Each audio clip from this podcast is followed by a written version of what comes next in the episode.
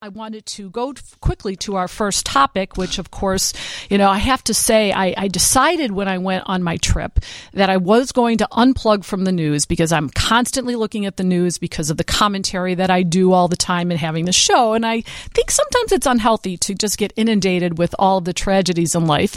But I made a mistake uh, a few days into my trip. I turned on BBC and international news reported about 15 minutes after the High, Highland Park shooting uh, what happened. And of course, it's even more terrifying, even more. Um, uh, sad when you are so close. And uh, you know you know people who have grown up there and people who live there. And it's so close to home that uh, it's just really tragic. Uh, but it did make international news and uh, again calling for guns to be controlled and and all of those issues being spoken about. And then of course the former prime minister of Japan being shot added to that discussion. Um, but I do want to talk about this topic. Uh, it's not as fresh as it was when it happened.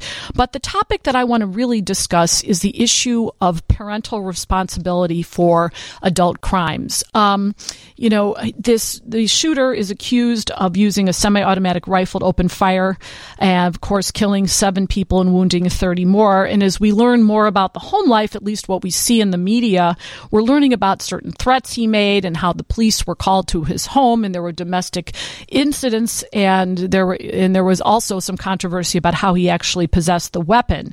The question is will the parents face criminal and civil responsibility for the actions of their adult son? And with us is to discuss this is Pat Campanelli. Patrick Campanelli uh, was a Cook County prosecutor for 11 years, where he tried and convicted defendants for various felonies. And for the past 25 years, he's defended people uh, from all walks of life charged with crimes. He's been on the show many times and has been a friend for, oh, almost four decades. Pat, thank you so much for joining me. How are you today? Uh, good, good afternoon, Your Honor. Uh, Karen, I'm sorry. You can call me Your Honor. I'm so used to doing that. Uh, so I, I, just want to say thank you for uh, inviting me on your show.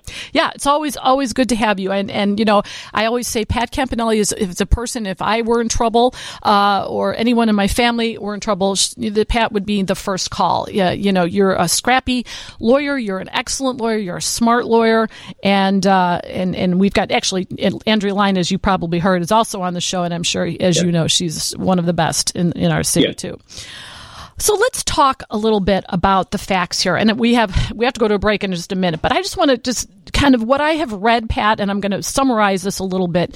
That back in 2019, the defendant uh, attempted suicide by machete, according to a police report.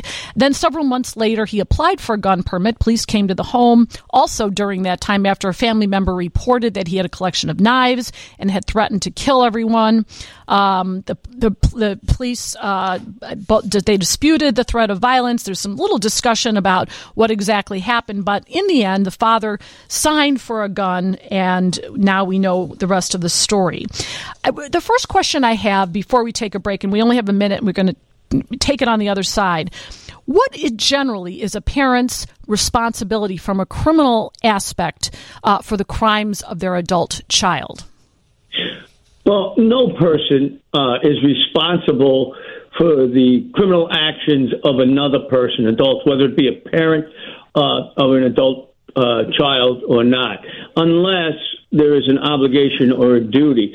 Uh, and that would have to do with whether you're aiding uh, the crime itself uh, and considered what they call accountability in the legal term, or helping someone in any way. Uh, but otherwise, there is no duty.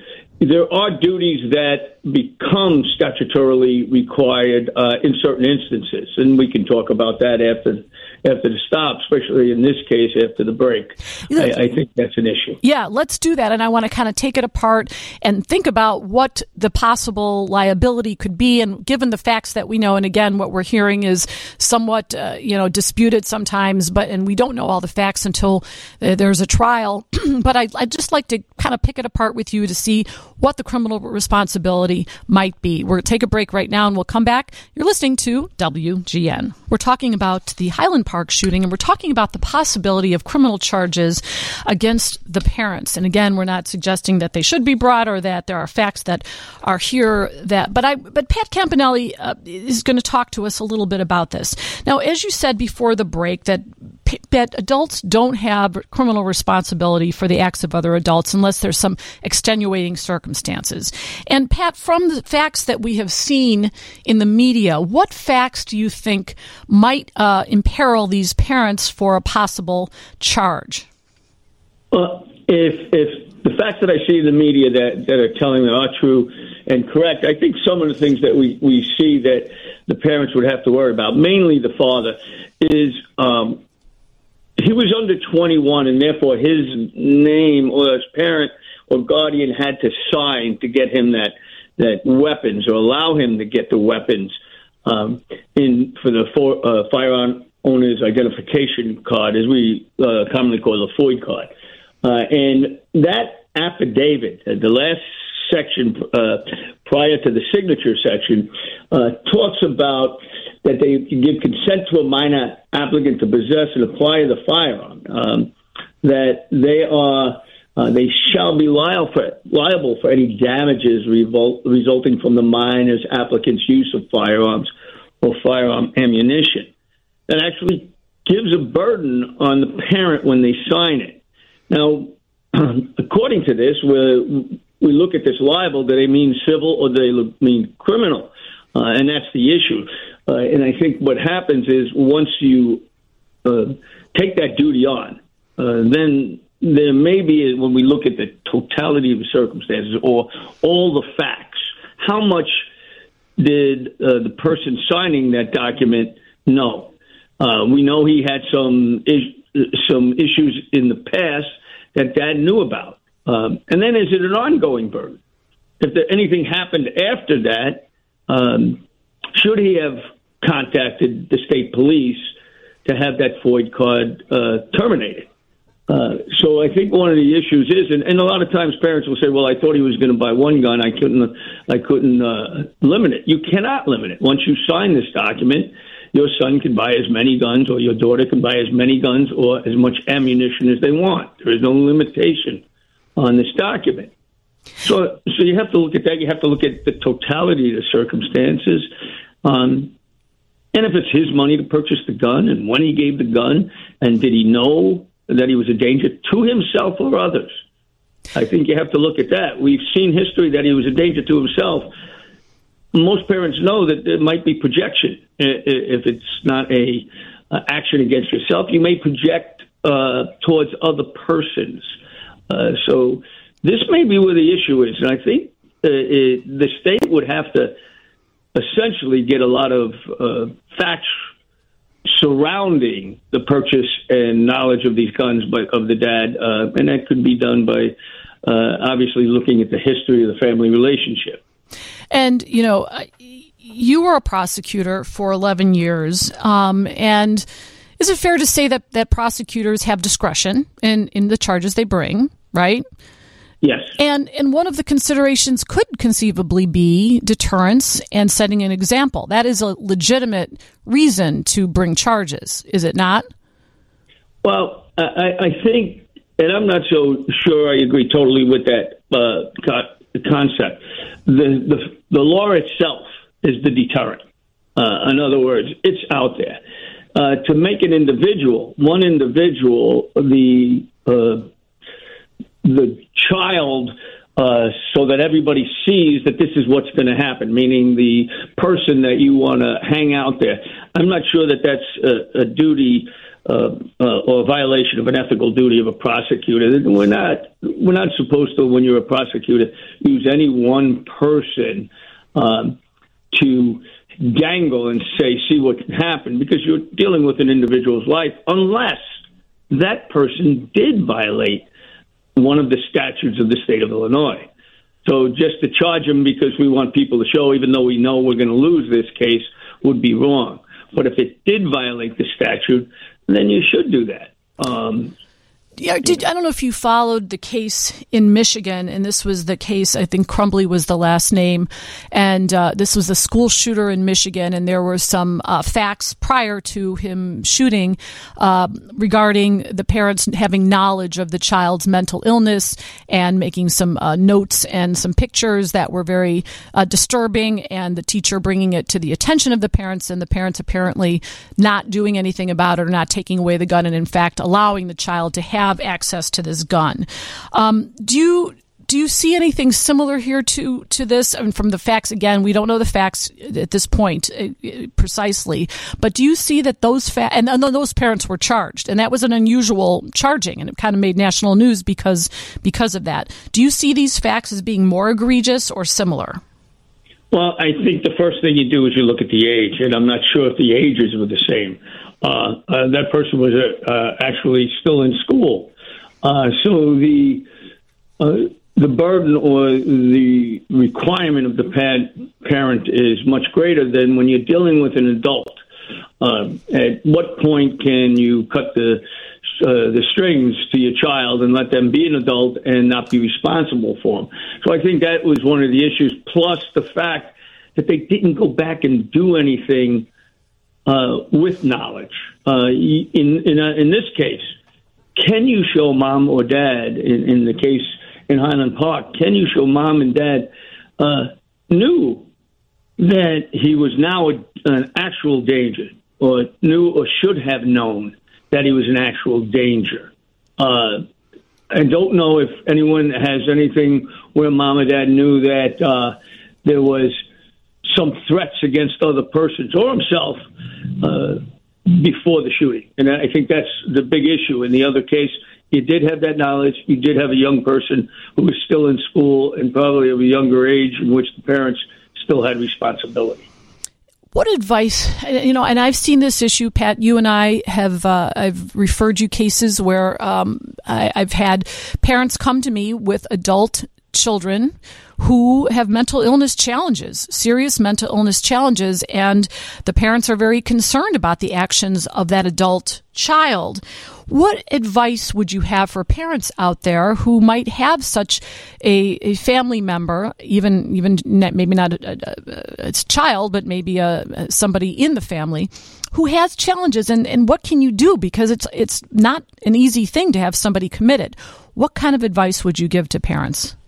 Well, and I do that all the time. I, I try to explain to my clients that you know, their mental illness may cause them uh, in stressful situations to act in a way that they shouldn't do it. The, the number one thing is to have uh, some kind of psychiatric licensed close, uh, clinical social worker or psychiatrist uh, always available to try to respond to the behavior um, uh, of the action. And sometimes as a parent, you have to cut those strings and say, you either do this or you're not going to get help from us.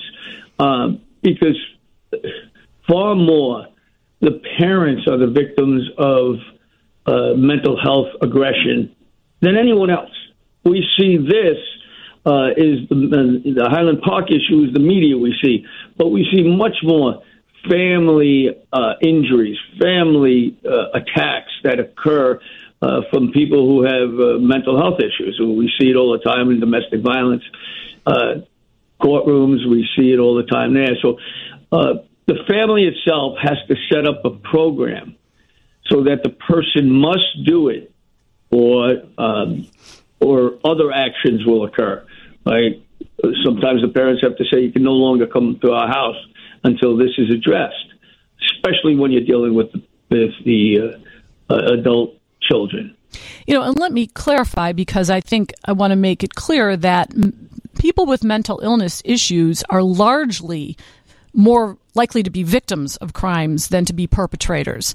Um, oh, and, and, and that, and so that me, what I'm trying to say is that just because someone has a mental illness does not mean that they're going to be an aggressor and to be violent. However, when it comes to mass shootings, uh, you see that the vast majority of the people who are accused and convicted of those crimes do suffer from mental illness. So, violence, not so much, but in this mass shooting kind of situation, mental illness plays a big role. And, I, and what people have to realize, especially the people who have the mental illness and the family members, is mental illness is a illness. If your son had a bad heart, you would make sure that he gets the medical attention he needs. If he faints and can't control himself, you're not going to allow him to drive a vehicle. For some reason, uh, we have this negative connotation of mental health is different than physical health, and it's not. The, the brain is an organ. So we need to address those issues as if we were addressing physical health issues in our communities. We have to do that. Uh, people won't go over to a, a person who has a mental health and help them, uh, but they would if he had a physical health issue. And and the truth is, they're both is the same. It, Pat, uh, just quickly, we're running out of time here, but there is no death penalty in Illinois. Is it possible that the federal government could bring charges against this defendant? Well, there are. Uh, federal government does have the death penalty. They do have it for first degree murder, but they don't use it for first degree murder very often. We see it a lot in treason. We see it a lot when the victim uh, is a witness or that is a state or government or law enforcement personnel. Um, but in this case, uh, and, I and again, this may change things uh, because we it's happening so much more often with the death numbers being so high and the injury numbers being so high. Uh, that the federal government can go after these kind of things, but they haven't in the past. They've let it to the state to decide uh, the charges and the action. So whether they do or whether they can, I, I can't. Uh, can't predict that one. Right. Pat, can you give out your contact information if anyone uh, wants to contact you? Thank you. My office number is 708 598 8540. And I have a, a service that work, we work 24 hours a day. Thank you. Pat Campanelli, thank you so much for joining us. As always, have a great rest of your Sunday. And you too. Thank you.